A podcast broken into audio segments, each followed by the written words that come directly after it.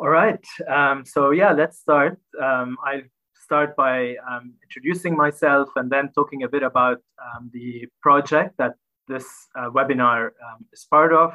And then I will um, introduce the speakers so we could swiftly move on to our discussion today in this event, uh, which is under the title Engaging Arabic News Audiences from, from London. Uh, my name is Dr. Omar Al Ghazi. I am assistant professor in the Department of, um, of Media and Communication um, at the London School of um, Economics and Political Science. Um, and uh, my research interest is in um, digital journalism and also the, the uh, politics of, um, of memory in the Middle East and North Africa. But in this webinar, the, the research project that it is part of is called Arab News Futures, um, which is led by myself and my um, colleague, um, Dr. Abir Al Najjar from the American University of, um, of Sharjah. Um, and we have been um, engaging, we have been talking to and interviewing Arabic speaking journalists, editors, news industry leaders about their understanding of the Arabic speaking audience, how they um, how they imagine that audience, how they reach out to that audience, how they measure um, audience participation, and all of how that informs um, journalism in the um, in the Arab world. Um, so we are um, still conducting conducting the research, and the end result will be a report issued by the uh, Middle East Center because this project is, is funded by the Middle East Center, um, as well as um, an academic um, article about um, about perceptions of the and understandings of the Arab audience now, and kind of with an eye into um, into the uh, future. and just to say that the uh, the format of this discussion would be more of an exchange rather than like formal uh, presentations. Um, so for the audience, please feel free to use the Q&A feature um, throughout the uh, throughout the discussion, um, and I will pick up on on your questions and um, address them to our um, our speakers. And just to note that this event is being um, is being recorded, um, and it will um, it will be like um, a podcast, part of the podcast series of the um, LSE um, Middle East Center. If you would like to tweet about the event, you can do so using the hashtag LSE uh, Middle, East, uh, LSE Middle East. okay, so welcome to our four wonderful um, speakers in alphabetical order. They are um, Najla Abu Merhi, who is um, senior journalist, presenter, and writer with Al Arabi TV since um, 2017. Um, before that, she worked for uh, BBC Arabic TV for, um, for 10 years. she has about 20 years of experience working for different media platforms, radio, online and TV and outlets in Beirut and London. She has presented news, reported, supervised, and produced political talk shows, um, documentaries, and reported on special coverage, including on the Sudan uprising, Algeria, uh, Bouteflika resignation, the Gaza war, the Beirut explosion, and uh, most recently, she actually just came back from Kiev, where she was reporting on the on the Ukraine uh, war. Our second um, speaker is uh, Brahim Hamidi, who is a Syrian journalist and senior diplomatic editor at the London-based Al-Sharq al-Awsat um, newspaper. Hamidi was the Damascus bureau chief of the um, Arabic daily, also the London-based Arabic daily Al-Hayat for um, 22 years, and he contributes to several other international uh, media outlets and think tanks.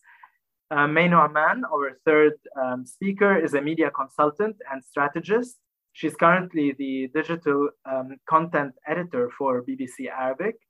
Um, she is responsible for leading digital video content aimed at reaching young and female audiences. Before joining BBC Arabic, May worked as a um, senior journalist with the BBC's World Service digital development team, tasked with overseeing the digital transformation of the BBC's 40 different language services.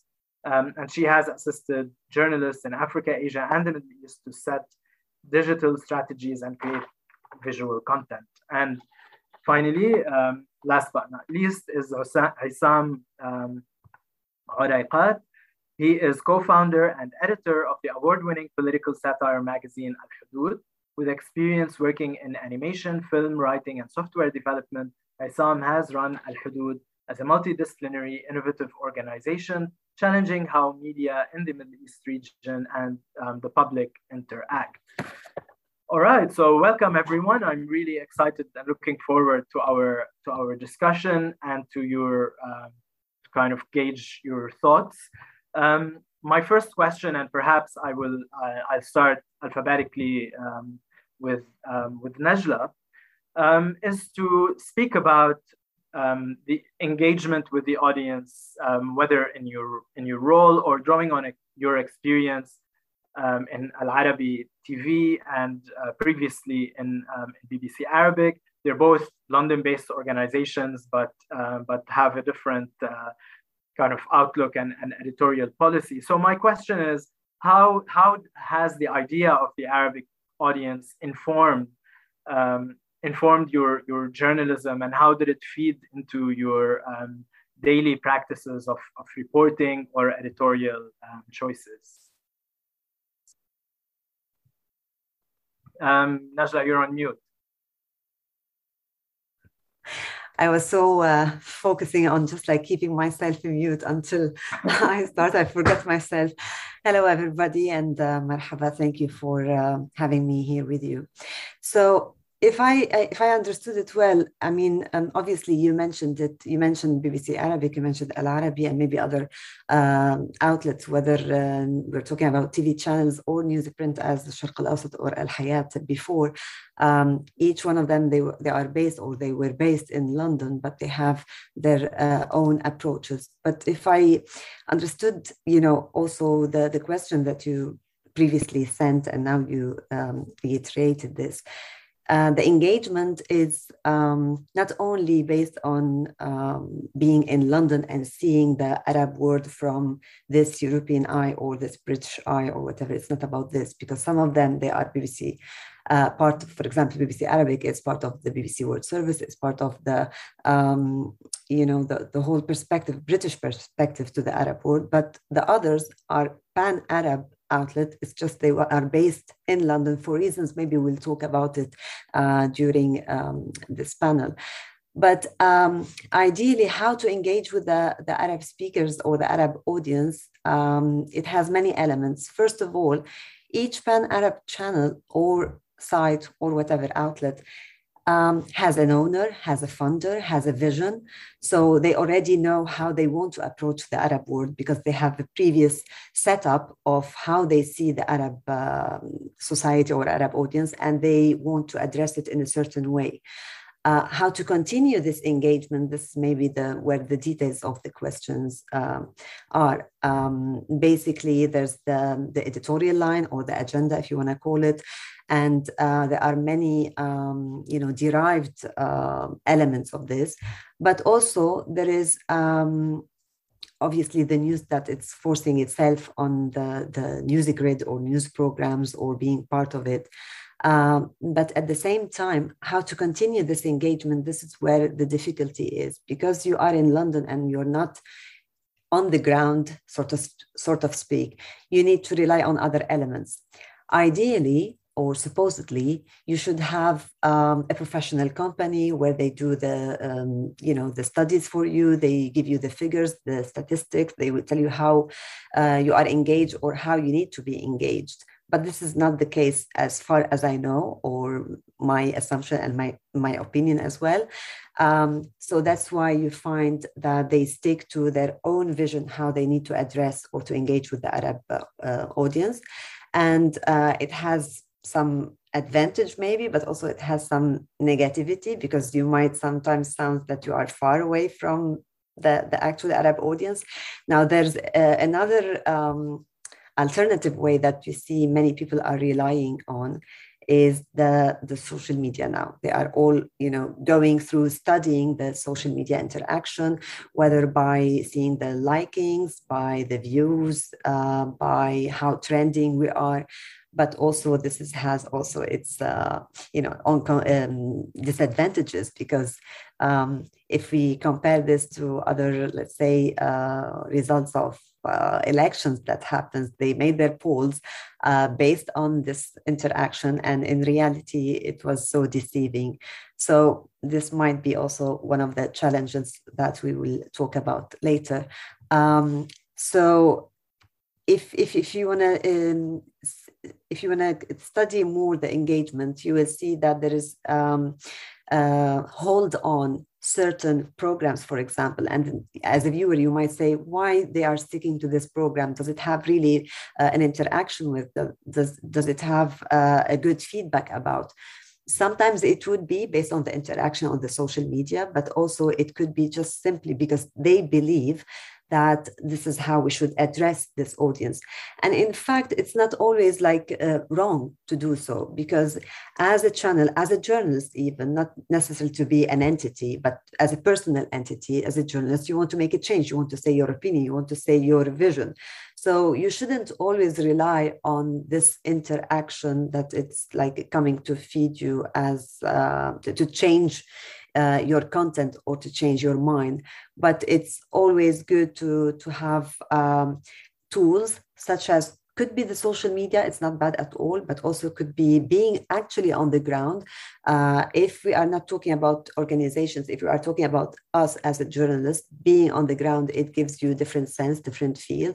Um, sometimes and probably many of us will rely on the interaction with um, real people not just only watching what they are uh, uh, posting or uh, publishing, but just like having proper conversation with them to see how really we are talking about the, um, this uh, topics that it's really interesting the the, um, the viewership or the um, you know citizens the society. So it's a bit like it, it has different factors and different elements that plays into this engagement. And um, you should tailor it. I don't know if you should 100% tailor it. You should, I think, just like adopt maybe uh, new tools to engage it, but keep uh, the authenticity of your own vision or your own um, message that you want to send. But here, maybe we, we're to open another path, whether like really the content remain uh, authentic content when you use a certain tool and how the technology and the tools are actually affecting the content itself. Mm, thank you, thank you, Najla. This certainly kind of uh, is a good start to the to the conversation because you brought different elements to um, to the discussion. Um, so maybe I'll I'll move to uh, to Brahim um, to get like a different per- perspective. Like while you you drew on Najla, you drew on uh, kind of your experience in um, TV, uh, like in uh, broadcast journalism based in London and kind of with an idea of the Arab audience. Uh, with Brahim, your experience is in print media. Um, you Sharq al-Awsat now is one of the oldest, actually, like London-based um, Arabic media outlets. Um, it is known perhaps as um, like it, ha- it has a, a, caliber readership. So how is how is the audience viewed from uh, from like within Sharq al-Awsat, and how does that inform your um, your reporting?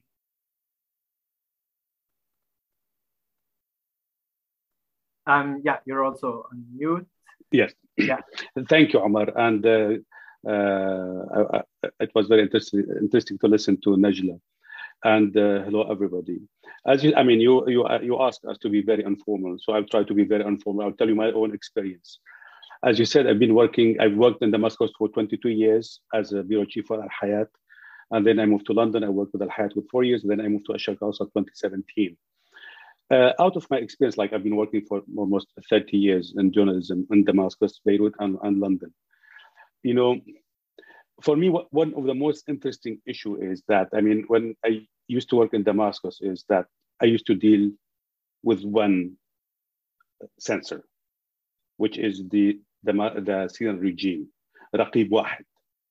Uh, I, I worked uh, for 10 years under the rule of Hafez al-Assad, it always was very easy to know where the red lines are. And then you decide whether you cross the red lines. And then I knew the punishment, the punishment. I mean, my license been uh, uh, suspended seven times uh, under the rule of Hafez Assad. And I knew that was the cost. I interviewed the leader of Abdullah of PKK once, and then I knew that, okay, I did this. And if I did this interview, then my license will be suspended. Then when Bashar came to power, 2000, I mean, the red lines were not very clear. I mean, you have to test all the time. Uh, on surface, you are supposed and you are allowed, you are allowed to write anything, anytime. But in reality, the risk, all, the risk always was there. That was, that why I was arrested once, and then I, I was under house arrest once. But overall, for 20 years, I always had to deal with one censor, whether I knew that where the red lines were or where, whether I did not know that. When I came to London, that was completely different experience. I mean, coming back to your question, talking about how you engage with the audience. Now, when you move to London, in theory, of course, all of us, I mean, Najla, ولا عصام, ولا ما بعرف مي, ولا انت ما بعرف خلفيتكم بس معظمنا most of us moved to London either for political reasons or for economic reasons. But most of us actually came for political reasons. So we came seeking for like sort of to be free from any kind of red lines. When you come to London and you work in journalism you realize one very interesting thing which is actually instead of dealing with one censor you deal with 22 censors if you produce a newspaper in, in, in, in, like London or Paris or any European capital, in theory, you are, you are like supposed to have like, okay, to write about anything, anywhere. But in reality, if you want your voice to be heard and read by readers, then you have to know what, what, what is the, the position of each and single government, whether it is Sudan or Yemen. Mean, I mean, uh, uh, that is maybe a bit uh, pessimistic view, but if you would like to see the positive part of this, now I've been here now for 10 years. I don't know about the experience of Najla and uh, Isam and others. Yes, there is negative part of it. Like, okay, you have to, uh, you know, you have to be more careful in a way. But actually, there is very positive part, which is being, for example, in Al-Sharq al-Awsat or being in Al-Hayat before. I mean, I, am Syrian, Najla is Lebanese. Like the maximum you would, if you would work in Lebanese newspaper in Beirut, you would mingle with what? Syrian Lebanese. But here you have complete different exposure, you different experience. You mingle with journalists, activists from completely different uh, uh, backgrounds and different countries and that's I what I think it's one of the most interesting uh, uh, values that we we I gained here in in, in in in London. So there is positive part. Now, once again, back to your question, uh, the, the the original question. Uh, uh, another observation I would like to make, which is how we engage with our audience. Yes, uh, I think Najla touched upon on this that now with the social media, it's very easy. I mean, now it's very easy. Now we can you can now it's interesting. I always tell this uh, example to many friends. Now I know about my. I am from Idlib, northwest of Syria. I know every day what's what's my neighbors doing in Idlib every day, seriously, on WhatsApp or uh, Viber or Signal, whatever. Or he tells me like the whole stories, like as like newspaper. I mean, he tells me everything. They told me what's happening there, but I know nothing about what's happening here, like next door. I remember when I was in Damascus, I used to speak more English than here. Actually, I speak less English in London than I don't know about your experience. So anyway, there's like, okay, how we do, how we engage with our audience. I mean, yes, we engage with them through social media, but actually sometimes this is, it's false, it's fake because we, you, you think that you know what's happening, but actually maybe you don't know what really what's really is happening. So that's why you need a lot. You you you have to be very professional. You have to be to do a lot of checking, verification, uh, etc. Um, yeah, mm-hmm. I think I will, I will I will leave it here, and maybe then we will can mm-hmm. talk more. Yeah, thank you, thank you, Ibrahim, and certainly we'll we'll come back to the, the to the points um, you made, and it was it is very interesting what you said also about about censorship and how like the experience for journalists like when when that is overwhelming perhaps you don't think about the readers and the audience you're more worried about the censors and what is what is allowed and not allowed um, in, in terms of the reporting. Um, so perhaps may will you will give us a different um, perspective because it was part of your job to to really measure that um, that audience and and come up with strategies to expand um, the audience, particularly young people. So can you can you tell us about that um, in BBC Arabic? Yes, the million dollar question: How do you attract newer and more younger audiences? Um, I think the question about how we engage the audience is a very crucial one for us as Arab media outlets based outside um, the region because as we, we've all mentioned, the, the, ma- the biggest disadvantage is that we're not there. Um, but as, as, as, as Najla and Ibrahim mentioned, you know, thanks to social media, engaging with the audience has become much easier and faster and instant than ever. Um, we got to a point where the audience actually expects us to engage and listen. Um, and when we don't, do. So um, it puts us at an immediate disadvantage. And I think there's a great deal of value for us in engaging and in listening because the type of news that we used to cover and think of traditionally as news has also changed. Um, and that is being shaped not by us anymore. And that we, we struggle as news organizations to deal with that because we believe we have the editorial experience. We believe we have, have a good uh, editorial judgment to decide what is news and what doesn't, what isn't. But obviously, that is in many ways based on and biased by our own understanding of the world. Um, and because social media has um, leveled that playing field, we are now being challenged and pushed to think outside the remit and framework of what we consider is news. Um, in terms of listening uh, or engaging, uh, to be honest, I think for larger news organizations like the BBC, it is far easier to do listening than engaging consistently.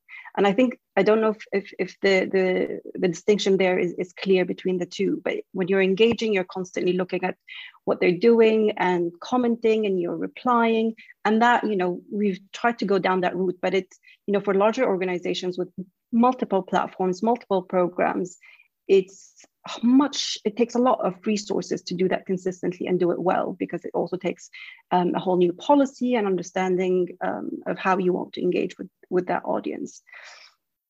Now the brilliant thing about listening is you get to understand a little bit um, of the consumption behavior. And i think both Najla and Ibrahim uh, made a really good point about we can't just rely on what we're seeing, the metrics, to inform us of what we think the audience wants or what um, they actually believe, because it could be, it, it's not necessarily representative, but it does tell us quite a fair bit about the consumption behavior and how it has changed um, over time. And it continues to change at a very fast pace and even probably too fast for larger news organizations to adapt quickly to. So, for example, um, Facebook, the, for a video, the, the, the average retention is 11 seconds. Now, how, how, what kind of quality engagement is that for us um, as newsmaker and content makers? You know, Najla's out there covering the, the and reporting from the from the field and here we put all our resources and knowledge and, and important information out there only to be consumed in on a platform that is you know uh, encourages scrolling habits and doesn't necessarily give you the quality engagement that you're seeking um, and that that's where the challenge is the balance between looking at the metrics to inform our decision making and, and give us a clearer picture about the consumption habits um, that are changing um, and taking everything with a pinch of salt, understanding that there's a wider world out there. There's also a silent majority.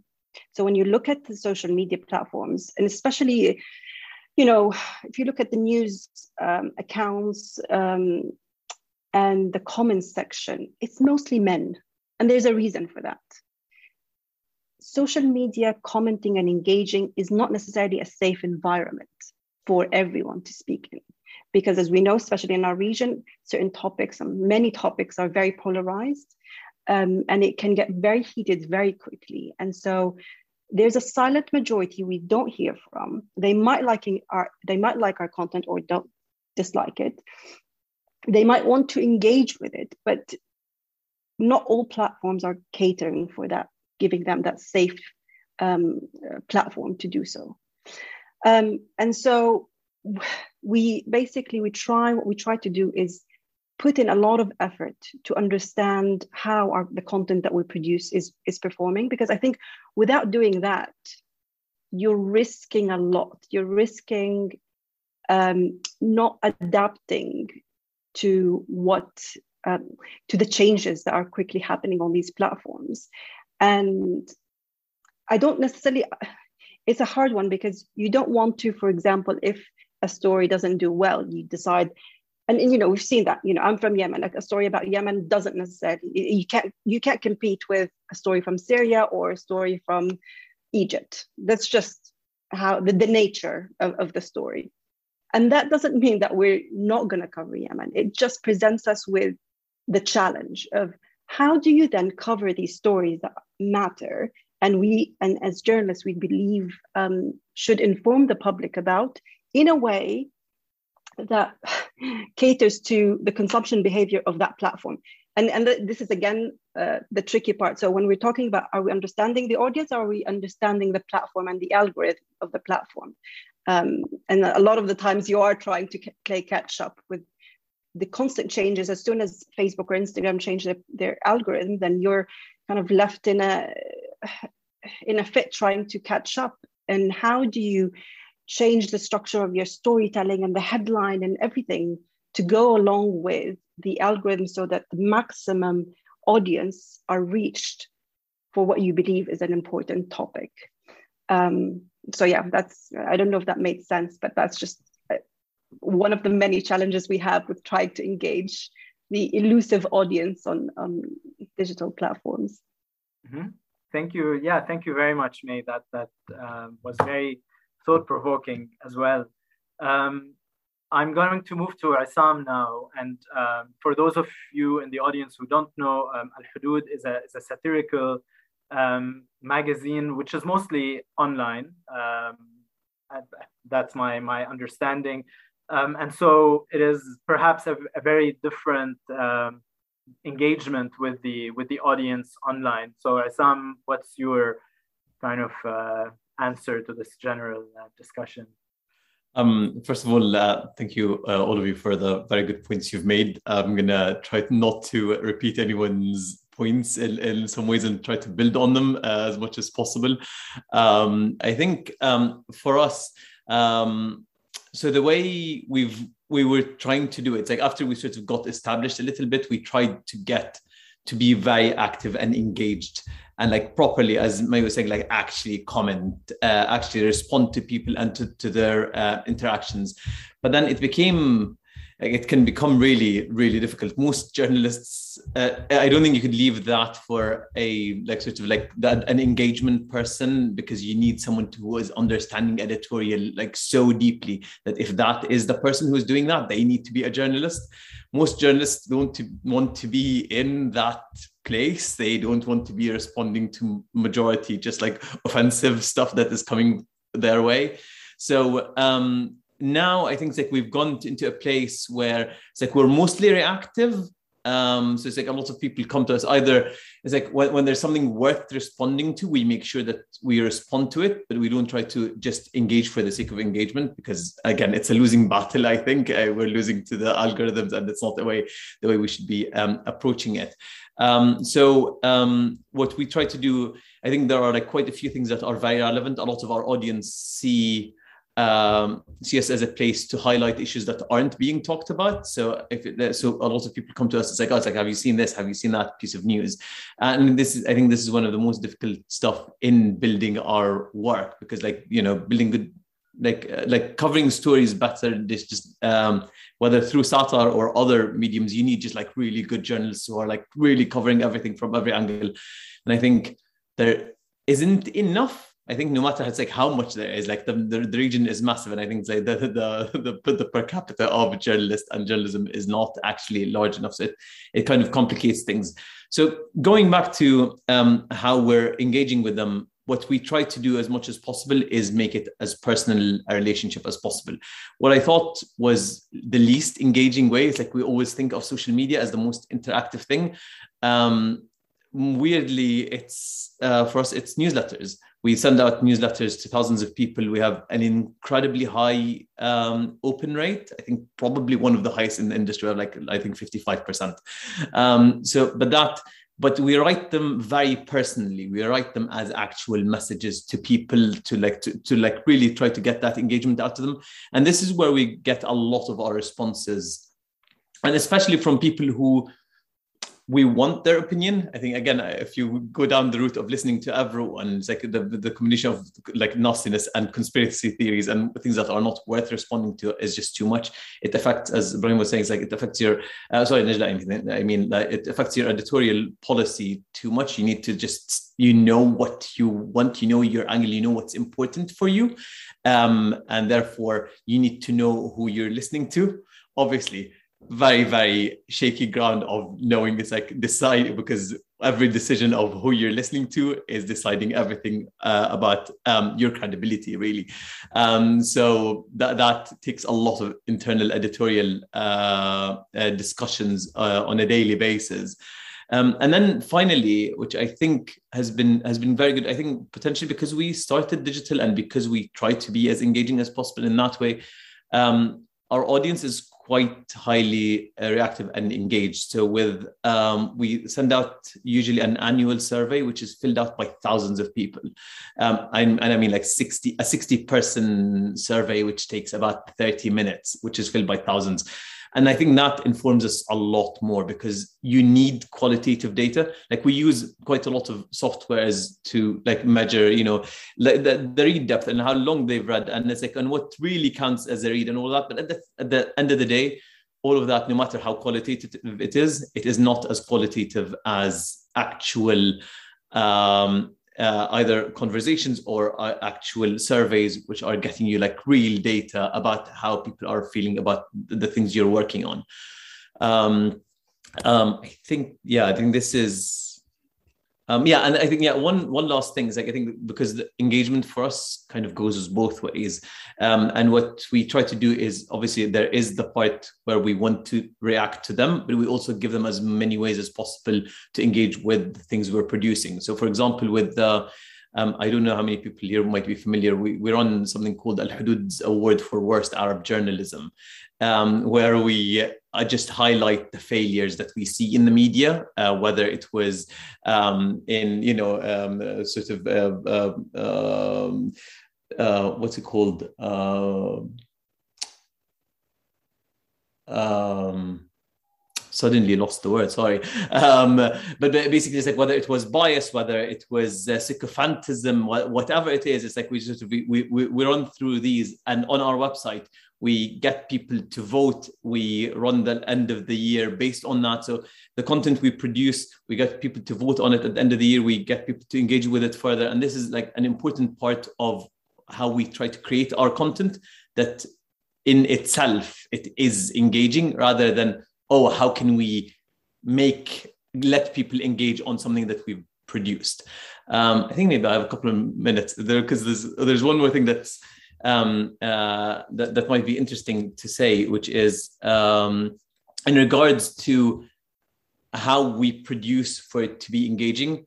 I think with each platform, how we produce content, it's that in itself is a decision that will lead to different engagement and that will lead and, and that is also an editorial decision so the way when we're producing something, we try not to get something that's written and then it's like, oh, okay, so how do we get that on Instagram?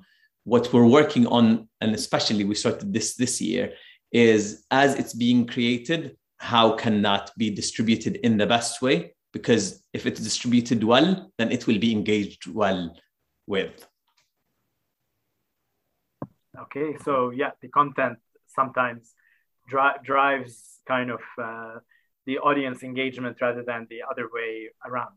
Um, okay, I, I wanted um, so thank you for for you know this, this, first answer. And while you were speaking, I was wondering, like thinking about um, also the way that like let's say the academic literature deals with um, the issues of funding of media and how in the West we hear a lot about the challenges of news organizations in terms of um, staying afloat, in terms of you know getting sources of, of funding, relying on advertising. In the Arab world, the political economy of news organizations is very different because most of news organizations are either rely on government funding, including European governments or you know governments in um, in the Arab world or NGOs, perhaps like with the alternative um, platforms. So does that does that funding model uh, make the question of um, audience less relevant? Do do these funders care about um, you know expanding the audience and really pressure like their editors and journalists to produce a kind of content that expands the audience in your experience? and this is open for anyone who would like to answer.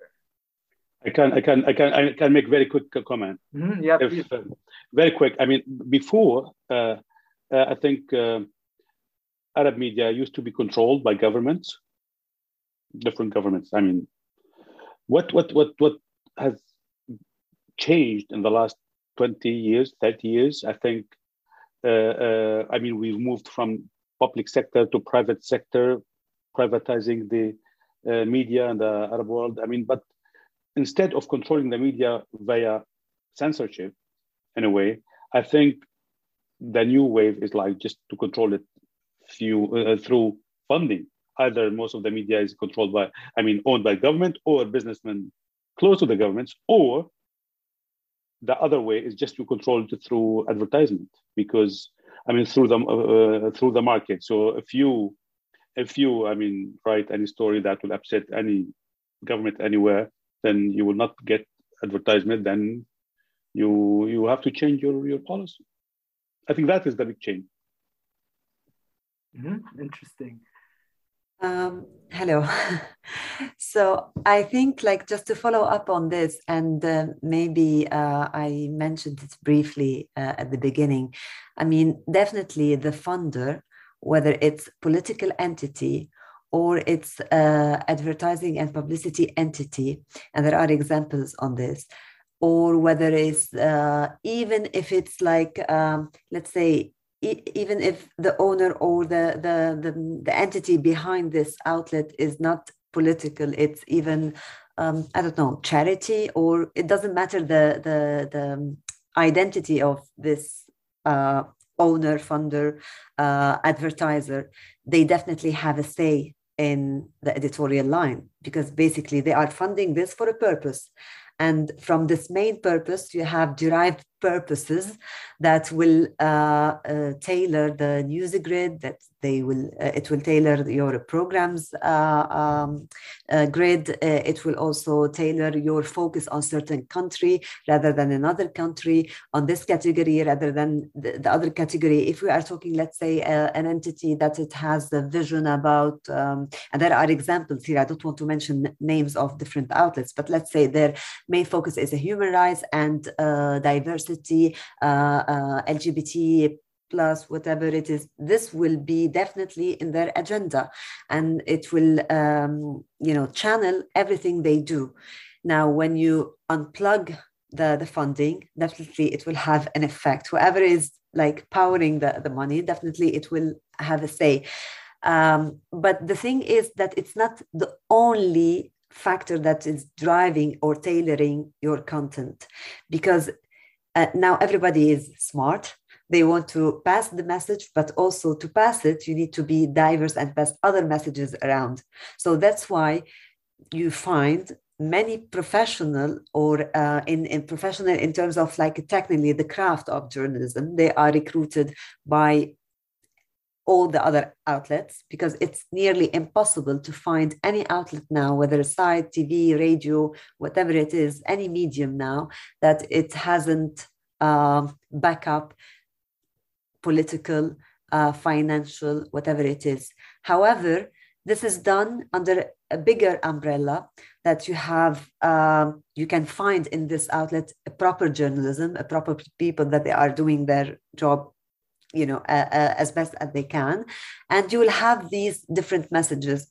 Uh, i can remember now in, in lebanon um, there's a, a, very well-known channel that it's actually so-called uh, affiliated with the political stream but who's actually running it and uh, channeling all the messages um, through this channel is the advertiser uh, so and it was like a really conflict at the end that it led to to have uh, liquidification of you know um, the the channel and changed basically the identity after this like conflict reached the, the climax. So there's a lot of factors but i, I want to um, you know liaise this to why we had london before as hub for arab media if i you know go back to this.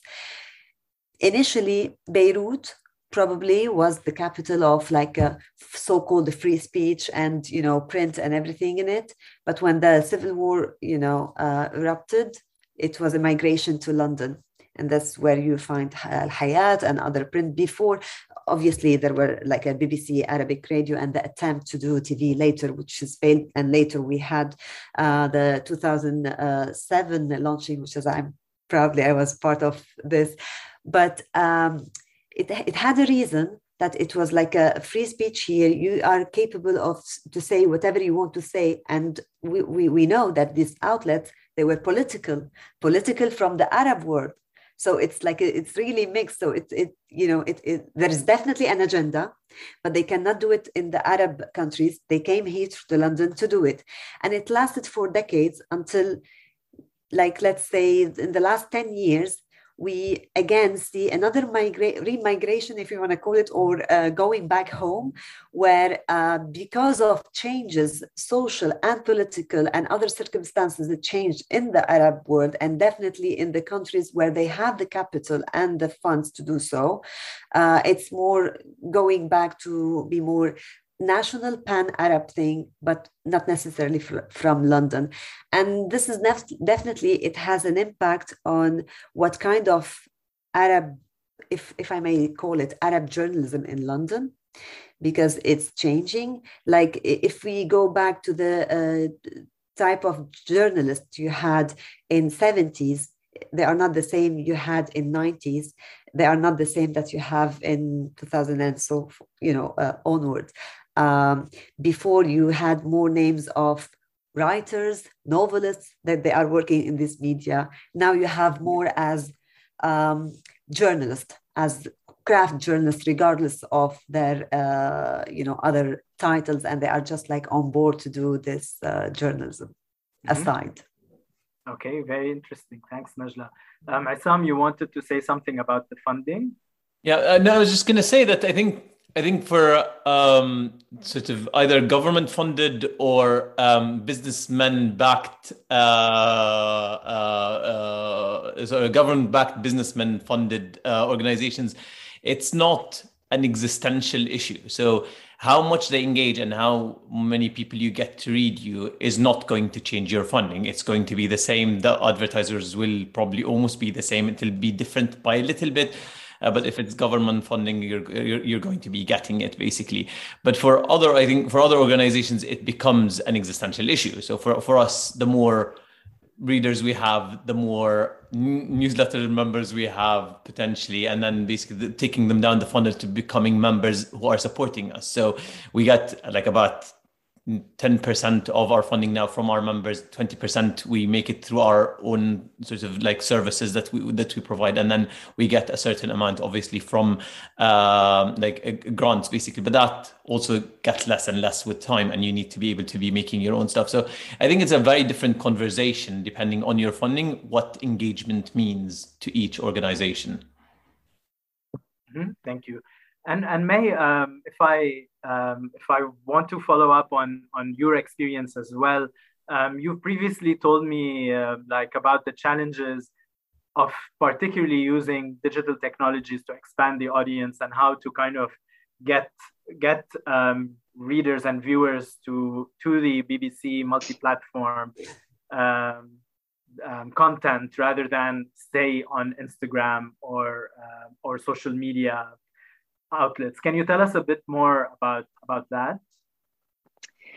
So I think our approach to adopting and adapting um, to digital technologies and social media has been slow at first, to be kind. but that's for several reasons, and I think they're very valid reasons. Um, initially, there was a degree of skepticism around, you know, as we mentioned before, um, the kind of quality of engagement that you would find um, taking your content out of your own owned platforms to third party platforms. Um, secondly, there was ambiguity around who owns and ultimately is responsible for the content that you see on these third party platforms.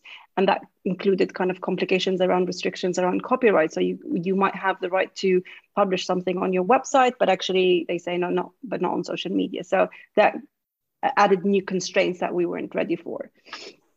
Um, there was also a question about not having the same control over the environment where you present your content. So we're traditionally used to showcasing our content in a news bulletin within a, a, wider program. We know where it sits. We know what it complements. Same with our website on the in the web page. We know that this piece of news um, complements the rest of what we're offering on that day. Now, when you publish something on a third party platform, like a social media platform, you're presenting that as a standalone piece, and you don't know how the audience are going to reflect and, and view that in what kind of environment and it could be wildly different content that is it's a part of you could have been like one of the stories that you do that day could be like you know what we call a, a kind of a divert me story which um, could be a light-hearted story um, next to a lot of news of, of really awful things happening in the world. And you know, you risk the BBC coming across as making light of, of a situation or it's just it's harder to control and we're used to being in control as news organizations. So we've lost a little bit of that. So there's a, a degree of of pushing back against that. Um, there's also a big issue for us is brand attribution is quite low on social platforms. And what I mean by that is we will produce the content, we'll put it out there, but because of the multitude of content that you find on social platforms and the way we consume the content, it's not necessarily when you when you've done research, people who consume the content won't necessarily be able to tell you who it came from. And that's why you find a lot of news organizations investing in a very specific branding. You look at AJ Plus, they've got distinct colors, they've got distinct style. And so everyone started ad- adopting that. Um, and it's harder, I think, when you're covering the news because it could all look the same, much easier. Um, and so, again, it's an issue of, of perception and control from the news organizations are again used to. And one of the challenges that we, I think we mentioned before, and we still face today, is how quickly we're able to adapt to, to new technologies for a big organization like the BBC. And I, I recall the um, the big project that we had for 2020. So 2020 is a big project that the BBC went through to transform the World Service specifically um, to digital platforms, which meant that we um, spent time with the viewers around the world, trying to understand their models of engaging with their audience, what their purpose is, what their vision is, and how do we understand their market and, and how do we deliver that and build a strategy around that. And you can think of 40 language services and, and, a small team that's trying to understand the market, trying to understand the platforms and everything around it, and delivering training specifically measured and, and tailored for each um, uh, language service and the platform that took close to two years. And by the end of it, everything changed and we had to change again. And so the pace of change is so fast that for larger news organizations, it's still very, it's, it's one of the biggest challenges that we could face is how do we adapt quickly um, when it's still a process of centralized decision making at the top because of all this, the reasons that we mentioned before. There are concerns and there are policies and there are brand uh, related issues that has to be decided from the top and then trickle down. And by the time it trickles down it's already too late. Um, so those are the real big challenges for us. And i don't know i don't have the answer on how we become more agile to be honest. Um, we've tried several different ways but it's there's this constant conflict between maintaining the big brand which goes against the mm-hmm. fast pace of news change how news changes nowadays. Okay thank you. And before i i move on to a couple of questions oh, am i no i thought i'm muted for a second. Before I move on to the couple of questions um, in the Q&A, I, I just wanted to uh, also ask uh, maybe Ibrahim, but also um, others, um, like the, the other side of the audience is public opinion. And in the Arab world, like that has been kind of like an, a very romanticized idea that uh, like the, the notion of like Shari al-Arabi, the Arab street or Jumhur al-Arabi, like these, you know, going back to the days of, of Arab nationalism. Um, so, uh, and and I think especially with the London press, like this has been kind of like a, a way to address like a Shari al-Arabi previously um, in the in the like in the 80s and, and 90s. How like what is left of that notion? Is it useful at all? Like the idea of is it basically in short, is there an Arab audience? Is that even a thing? Uh, um, I don't know. I mean, I don't think so. I don't think so. I think um, it is very difficult, uh, especially in the last 10 years. I think it's very difficult to have, like, I mean, it's very difficult to know really what, what, what, what the Arab readers, what the Arab audience really want and interested in. I think one of the most problematic issue is that what the social media created is that most of us, including myself, living in a bubble. I think we are just hearing and talking and reading to each other. And uh, I think that uh, had a huge impact on us as a journalist. So it is seriously, it's very difficult for us to, to, to measure and to know where, of course, we try. I mean, we try through like trendings or th- social medias or certain stuff, but I don't think that is very authentic. Uh, uh, and uh, we, of course, there is another reason is that I mean, in most Arab, in most of Arab countries, I think most of them, maybe all of them, may, um, except few. I mean, you don't have surveys. You don't have. I mean, it's, it's, it's forbidden in many Arab countries to do surveys about the public opinion. So how would you know? How would you know whether the Syrians are really care now about the Palestinian cause or not?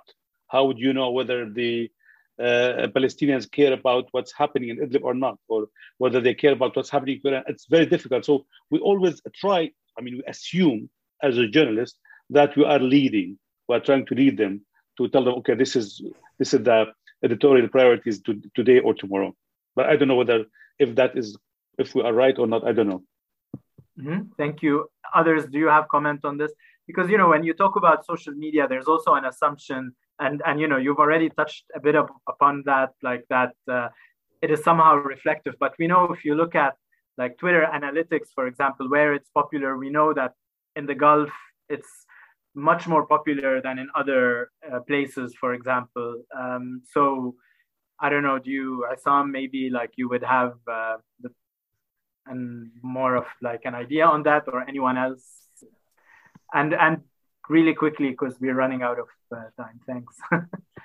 Um i think yeah i think that notion i think is like it's kind of dissipated slowly. I think it's like kind of with fragmentation i think it's like i think the region got uh, like I mean, it's like uh, in uh, in rom- a romantic sense that there is like you know that sort of sense I think has dissipated slowly, um, but also I think with the it feels like you know the the most people are being fed misinformation. It feels like that's that's not public opinion anymore. Like it's just it's opinion that's being, you know, as uh, Chomsky says, you know, it's like um, uh, manufactured. It's like everything uh, through those processes. I feel like that's why it's very difficult to just be able to uh, to listen properly. Like just knowing where you want to draw that line between I need to be able to listen to all opinions and get all of that in and take it into account versus knowing that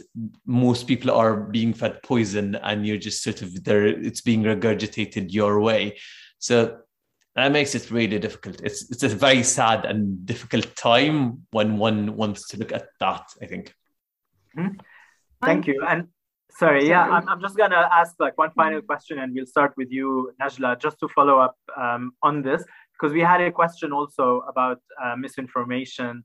Um, so maybe, and actually, in the research that we've been doing, in the we did focus group with um, younger audiences, and we found out that there's a lot of suspicion basically over any content, any news content. Like young people don't believe any news outlet basically like they don't expect to believe nor they nor do they believe. So like there is keeping that in mind um, and with an eye to the to the future as well. Like how do you how do you assess that and how do you think like kind of the future of, of arabic news media is going? Like uh, are there mm. are there like given all these challenges like what would be the solution? Just like final thoughts. We'll start with you um, najla uh, okay, I don't know if there's uh, any way to say any solutions now, but I'll just like uh, tell you something from the beginning when I started uh, to be active on Twitter. It was in 2009 with the um, green revolution in Iran. That's the purpose why I joined Twitter at that time. And uh, I, I, went quiet for a couple of years. Then, with the 2011, when everything happened in the, uh, Egypt, in Syria, and Tunisia, you know, the the rest was more active. But the, the, um, all the time I had something in my mind that I was trying to do until now is to remain a journalist on Twitter and not to be a user on Twitter. And then because we, have seen many of journalists who did, just once they are on any uh, social platform, they forget that they are journalists and they act like the rest of us in a way and they circulate uh, information that it's not accurate or just the wording or or every um, you know every detail matters. Sometimes how you reward your tweet or your post. So if uh, this probably the main idea for me that now yeah definitely it's journalism it's about how to fight disinformation and how to just like to put the information in context. Um, maybe this will open the, the door for discussion later about how can you be objective and neutral with also keeping a political opinion about things. Uh, but um, you know definitely there is a room for this to be journalists to have political opinion to do your uh, tweeting posting properly and to, to fight uh, disinformation. But uh, you can do this through an organization you can do it through social media but it's difficult and it's not the solution by having journalists who would just like be as a user replying on every single comment. Um, it, it, needs like a, a far more re- reflection on this but uh, i think if we just like remain to the authentic idea that we are journalists we are saying the information accurately as possible with the right wording and putting it in the right context. If we st- uh, stick to the simple uh, formula then maybe it will be a good start to, to reflect more on this. Mm-hmm. thank you. Thanks thanks najla. Um, may do you have like uh, a concluding remark whether on, on disinformation or like given your experience, like future trends um, in news making? So the future trends of um, news making is a really important question because uh, we, I remarked earlier on how the concept of news has changed drastically from the traditional sense to what we now see it as. And news used to be limited in a way to covering stories about those who are centralized in power. And now this, you know, it's, it's completely changed. You know, you could have a teenager starting a trend from their bedroom, and they can themselves end up being the news somehow. Um, and we're finding people are much more critical of how stories are covered and will challenge us a lot more on what constitutes a story as news. Um, and then I mean I don't need to mention this to you, but like the Ukraine war and then what the media coverage of that was was a big example. Um, but also our relationship, I think, with with news is has changed. Um, and, and I think uh, to speak to uh, Isam's experience, the line between news and entertainment is becoming blurry. Um, and that's not necessarily a criticism at all, at all. It's just important for us to re- realize that the one constant thing about the future is news is that the, the concept of, of news will keep evolving. So what we think we know about news today will completely be different. Um, and at, like similarly to how social media played a pivotal role in changing that, in a way we cannot anticipate what will happen next because it will depend on the continued evolution of technologies. And you know, I, I start to look into the metaverse as, a, as an example of that. How are we going to provide news in this completely new world? And what does metaverse mean for how audiences engage with news? You know, as terrifying as, as that is, that is the future. And and you have Elon Musk now on board on Twitter, so imagine how this will, you know, have an impact. Absolutely. Um, and so with all these lines blurring, the technology is, you know, advancing quite quickly. News is still trying to catch up, but would eventually have to find its place in, in this new universe. Um, and yeah that's you know it, that's my way of saying i don't know what the future is because the future hasn't arrived yet. Um, and i think it's just going to surprise us and i think we need to be open to that. Mm-hmm. thank you very much. Um, brahim um, yeah like if you if you can tell us what your vision of like the, the let's say the future of yeah yeah very very quickly because i know we ran out of time uh, i mean I mean, really, I was listening carefully because I'm, I'm, I'm learning because we are we belong to different generations. But I think one thing I am quite sure of, I hope I'm not wrong, is that serious journalism is not over. Yes, I think, uh, yes, uh, what uh, May uh, uh, was saying is correct, but you know, you, I mean, you have new trends, new generation, new tools. But at the same time, even like in the whole experience, I mean, we all know it. I mean, when TV came, a lot of people thought that radio would be over. I mean, radio came like we know it all. But I think now we have a lot of examples that the real journalism, professional journalism, is not over. What is needed now is actually just to just to adapt, to adapt, to transform, to modernize, to use the new tools to present your content in very modern way. But it doesn't mean at all that you have to follow follow the trend on the social media. I think no, actually, the social media once again once, once again has proven that more professional journalism is needed. I and I hope I'm not wrong. Otherwise, you know, there's no place to work. thank you, thank you, Ibrahim. And uh, finally, Isam, like if you could I don't know. Are you are you the future of news? Not you personally. just me. Just me on my own. the world is going to crumble. because it is like it, it is an interesting model of, of journalism because you know you follow the uh, like news stories, what's what's trending. It's it's almost like gauging public opinion in an in a jokey way, but it's but it is serious. Um, in a because it's providing content that that doesn't exist um, otherwise, re- really, in the Arab world. So, how do you see kind of uh, Al Hudood as an example of like kind of future trends in, in Arab news?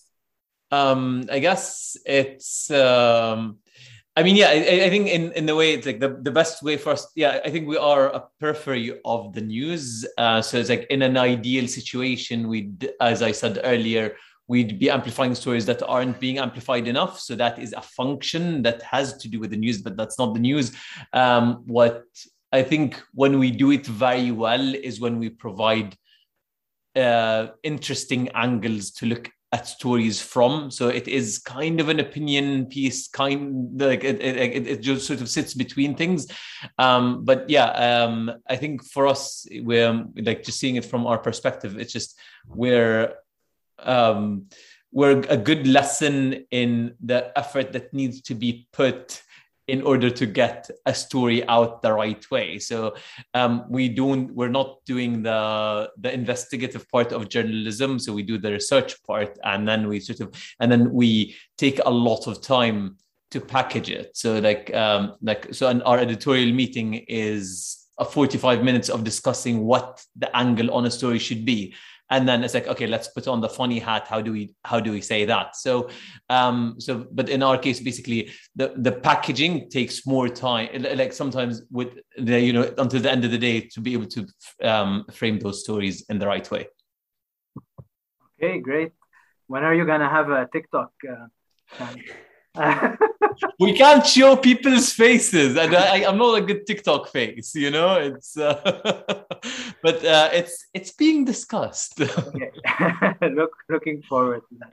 Thank well, you. thank you uh, very much. We ran out of time. Unfortunately, we could have, you know, went went on much longer. But thank you very much for all the panelists for you know really wonderful and thoughtful remarks, and thank you for um, the our own audience. Um, who attended this and also for the uh, Middle East Center for Kendall and Nadine um, for helping in the organization.